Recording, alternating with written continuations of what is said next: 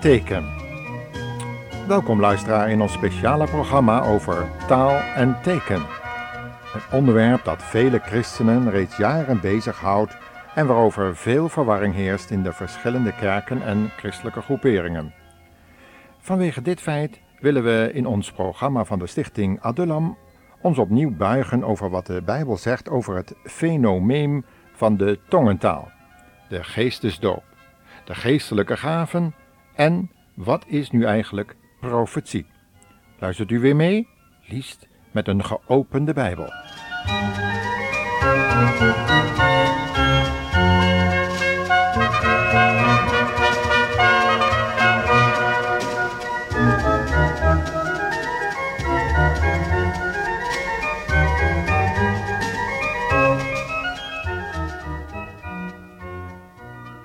In dit programma starten wij dus met een nieuwe vervolgserie, getiteld Taal en Teken. Deze serie uitzendingen behandelt onder andere het fenomeen van het talenwonder uit de tijd van de eerste joods-christelijke gemeente in Jeruzalem en Corinthië en het veel besproken onderwerp geestesdoop. Het eerste thema binnen deze serie heet dan ook De tekenen die volgen en is gebaseerd op wat wij lezen in Marcus 16, vers 15 tot 20.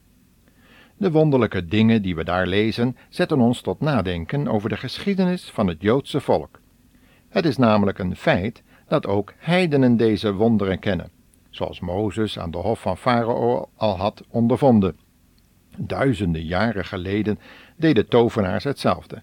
En ook in de tijd van Paulus was er een zekere Bar Jezus, oftewel zoon van Jezus genoemd, die als een hoftovenaar een stadhouder van het geloof in Jezus zocht af te houden. En zou dat in onze tijd anders zijn? Waakzaamheid ten aanzien van wonderen en tekenen is dus zeker geboden. In China, een land eh, waarin veel mystieke en wonderlijke verhalen zijn, is men vertrouwd met alle krachten van de menselijke ziel. Onder invloed van demonen brengt men daar de ziel tot grote en wonderlijke prestaties. Tegenwoordig begint men dan ook grote belangstelling te krijgen voor deze mystieke krachten van de menselijke ziel. En horen we opnieuw van wonderen, tekenen en allerlei mysterieuze verschijningen en zielsverhuizingen. Zowel de Heer Jezus als de apostel Paulus hebben voor dit soort wonderen gewaarschuwd, omdat ze vlak voor de terugkomst van de Heer Jezus opnieuw massaal wereldwijd zich zouden manifesteren. Maar ze waarschuwen voor de bron waaruit zij komen. Want als die bron niet het woord van God is, oftewel de Heer Jezus Christus zelf, dan kan het alleen maar een verontreinigde bron zijn, die zijn oorsprong vindt in de vorst van de duisternis. Daarom juist deze programmaserie, om ons te wapenen als kinderen van het licht tegen de vorst van deze duisternis. We willen elke keer weer wijzen naar de Heer Jezus, die de bron van alle goeds, van elke volmaakte gave en volmaakte gift die van boven komt is. Deze bron, daar willen we nog even een lied over laten horen.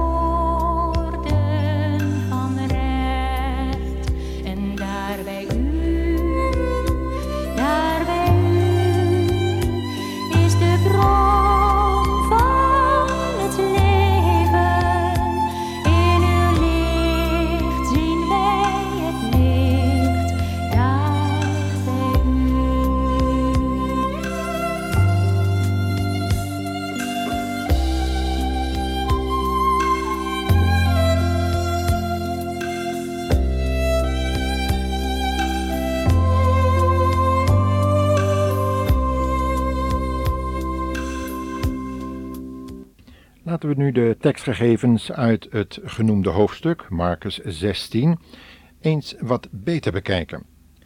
We zien al gelijk dat de gelovigen die uitgegaan waren om het evangelie te prediken, helemaal niet bezig waren met de tekenen en de wonderen die er gebeurden. Hun aandacht werd volledig gericht op de prediking van het woord. De tekenen werden als toegift van de Heer Jezus aan de ongelovigen gegeven, zodat ze niet konden zeggen dat er geen geestelijke wereld was en een God die daarboven stond. Ze moesten beseffen dat er eenmaal verantwoording aan deze God moest afgelegd worden, met betrekking tot de besteding van hun leven, en of dat wel tot eer of oneer van God geweest was. Deze liefdevolle, maar ook rechtvaardige God vraagt vandaag of uw leven in harmonie is met zijn doel, zoals u dat leest in de Bijbel. Opnieuw krijgt iedereen de kans om het leven te ordenen door bekering en wedergeboorte. En dat kan gebeuren doordat de zonden aan de Heer Jezus worden verteld en er met berouw ervan afgekeerd wordt. We mogen Jezus als heiland, maar vooral ook als Heer aanvaarden en hem binnenlaten in het leven. En dan zal hij alles meebrengen wat tot eer van Gods naam is. Christenen behoeven hun boodschap geen kracht bij te zetten door gif te drinken of slangen op te nemen, zoals daar in Marcus 16 beschreven is. Gods woord is zelf een kracht Gods tot behoud van de ziel. Daar hoeft niets aan toegevoegd te worden. Tovenaars en verleiders doen dit echter wel en brengen hun toehoorders onder een ban door tekenen en wonderen te doen. Dat werd al iets in Deuteronomium 13 en 18 door Mozes aangehaald en daarbij gezegd dat die tekenen daar gebeurden door tovenaars om de mensen van het woord van God af te houden en op het gevoelsleven te concentreren. Nou, daar is nog wel wat van te zeggen.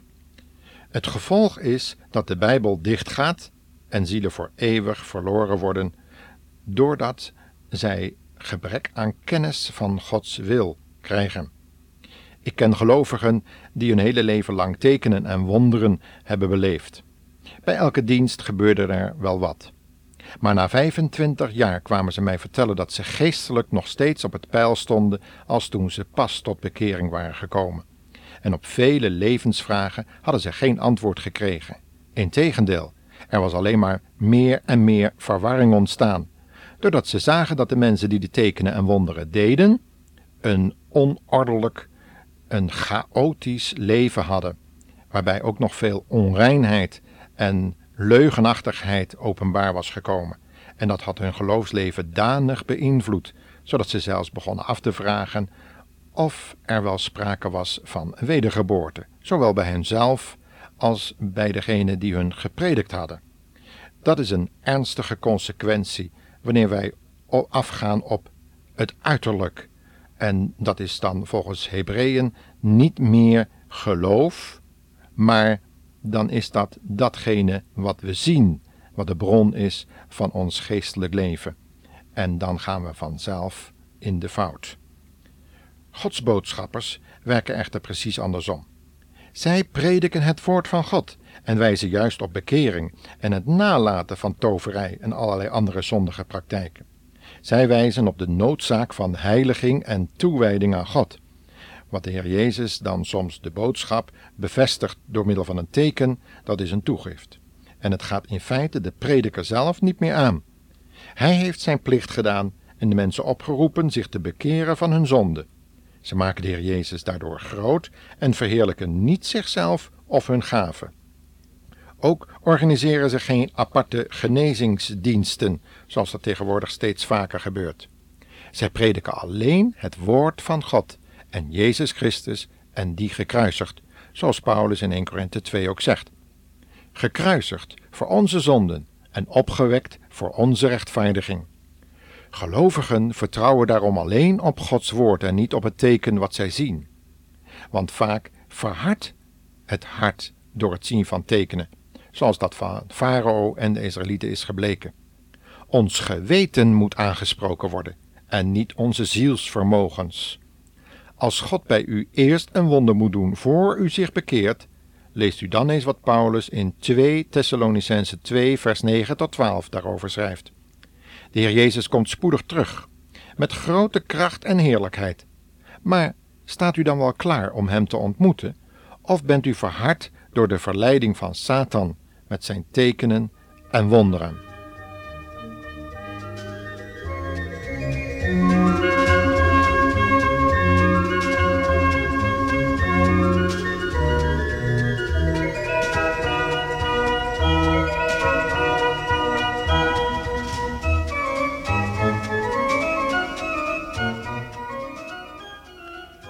Inmiddels zijn we aangekomen bij het hoofdthema-onderwerp voor vanavond. Nu we ons geweten in het licht van God hebben gesteld, gaan we verder met het openen van de Bijbel en wel bij het onderwerp de taal van Gods geest. Het bekende onderwerp uit Handelingen 2, vers 4, waar het gaat over de uitstorting van de Heilige Geest. En daar lezen we het volgende. Zij werden allemaal gevuld met de Heilige Geest en begonnen in vreemde talen te spreken woorden die de Heilige Geest hun ingaf. En daarover willen we direct aan het begin van dit gedeelte, van deze studie over de talen, iets laten horen wat vorig jaar, eigenlijk in 1991, op een conferentie in Alphen in Nederland te beluisteren was. Dan weet u ook precies hoe dat in die tijd daar toeging. Op die conferentie, daar werd de geschiedenis van Gideon behandeld die nogal last had van de Midianieten, een beeld van de wereld Maar laten we luisteren wat het gevolg is wanneer we de wereld, en daar behoort ook een onbijbelse tongentaal bij, in ons leven als een christen toelaten. Wat dan de gevolgen zijn. Laten we eens luisteren hoe dat toen de tijd in het teken van de talen duidelijk werd gemaakt. بعض الملاحظات عن الأسماء في هذا الإصحاح Just a few remarks on the names in this chapter. Ik zou u willen herinneren aan de hoofdinhoud van dit hoofdstuk. العدو الذي أمام إسرائيل الآن هو مديان. The enemy which was in front of Israel was Midian. De grote vijand van Israël was Midian. مديان معناها مخاصمة عداوة. The word Midian means quarrel, enmity. De naam Midian betekent twist, vijandschap. مديان هو صورة للعالم. It's a picture of the world. Het is een beeld van de wereld. En zo moet het ongeveer geklonken hebben in de tijd van Handelingen 2. Toen de discipelen gevuld werden met de Heilige Geest en in vreemde talen begonnen te spreken, woorden die de Heilige Geest hun ingaf. Het moet een vreemde indruk op die mensen om die groep discipelen heen gemaakt hebben. Daar kwamen ze in de publiciteit. Achter gesloten deuren hadden ze zaken behandeld die te maken hadden met het sterven en de opstanding van hun heiland en Heer Jezus Christus. De laatste opdracht van de Heer Jezus was geweest dat zij de gehele wereld moesten vervullen met de boodschap van redding en genade door het bloed van Gods Zoon. En plotseling was daar alle mensenvrees van hen afgevallen en traden zij onbevreesd naar voren om Gods grote daden te verkondigen. Wat een verandering! En dat is ook precies wat eigenlijk de, het vervuld worden met de Heilige Geest betekent. Ze begonnen het woord van God met vrijmoedigheid te spreken, lezen we steeds weer, en dan is de inhoud van die prediking de grote daden Gods, goed te verstaan en te begrijpen voor de toehoorders. Wanneer dat niet het geval is, hoe zouden we dan amen kunnen zeggen op datgene wat we horen? Maar heeft u zich wel eens afgevraagd welke taal God eigenlijk spreekt? De taalbarrière is tenslotte niet in het paradijs begonnen. Toen de mensen dachten dat ze het leven best zonder God aankonden, gingen ze de krachten van de kosmos trachten op te roepen.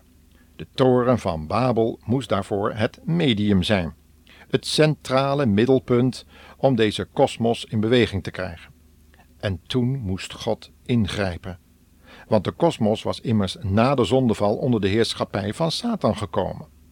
En op dat moment zond God de wereldtalen de wereld in. En er ontstonden verschillende bevolkingsgroepen. Eigenlijk is dus het bestaan van verschillende talen een oordeel over de streven van onafhankelijkheid van ons mensen. U kunt zich voorstellen wat een verwarring die talen teweegbracht. Toch toonde God opnieuw zijn genade, net als bij de zondvloed, en gaf weer mensen een kans om hem te vinden en te dienen. Abraham, dat was een man die deze kans voor het eerst weer kreeg, en uit hem is het volk Israël ontstaan. De spreektaal van dit volk was Hebreeuws, wat niet wil zeggen dat dit hetzelfde is als een engelentaal, zoals sommigen beweren. Vanaf nu zou God zich van deze taal bedienen om aan de hele wereld de grote daden Gods te verkondigen. Later zou de Heer Jezus tegen een Samaritaanse vrouw zeggen: Het heil is uit de Joden.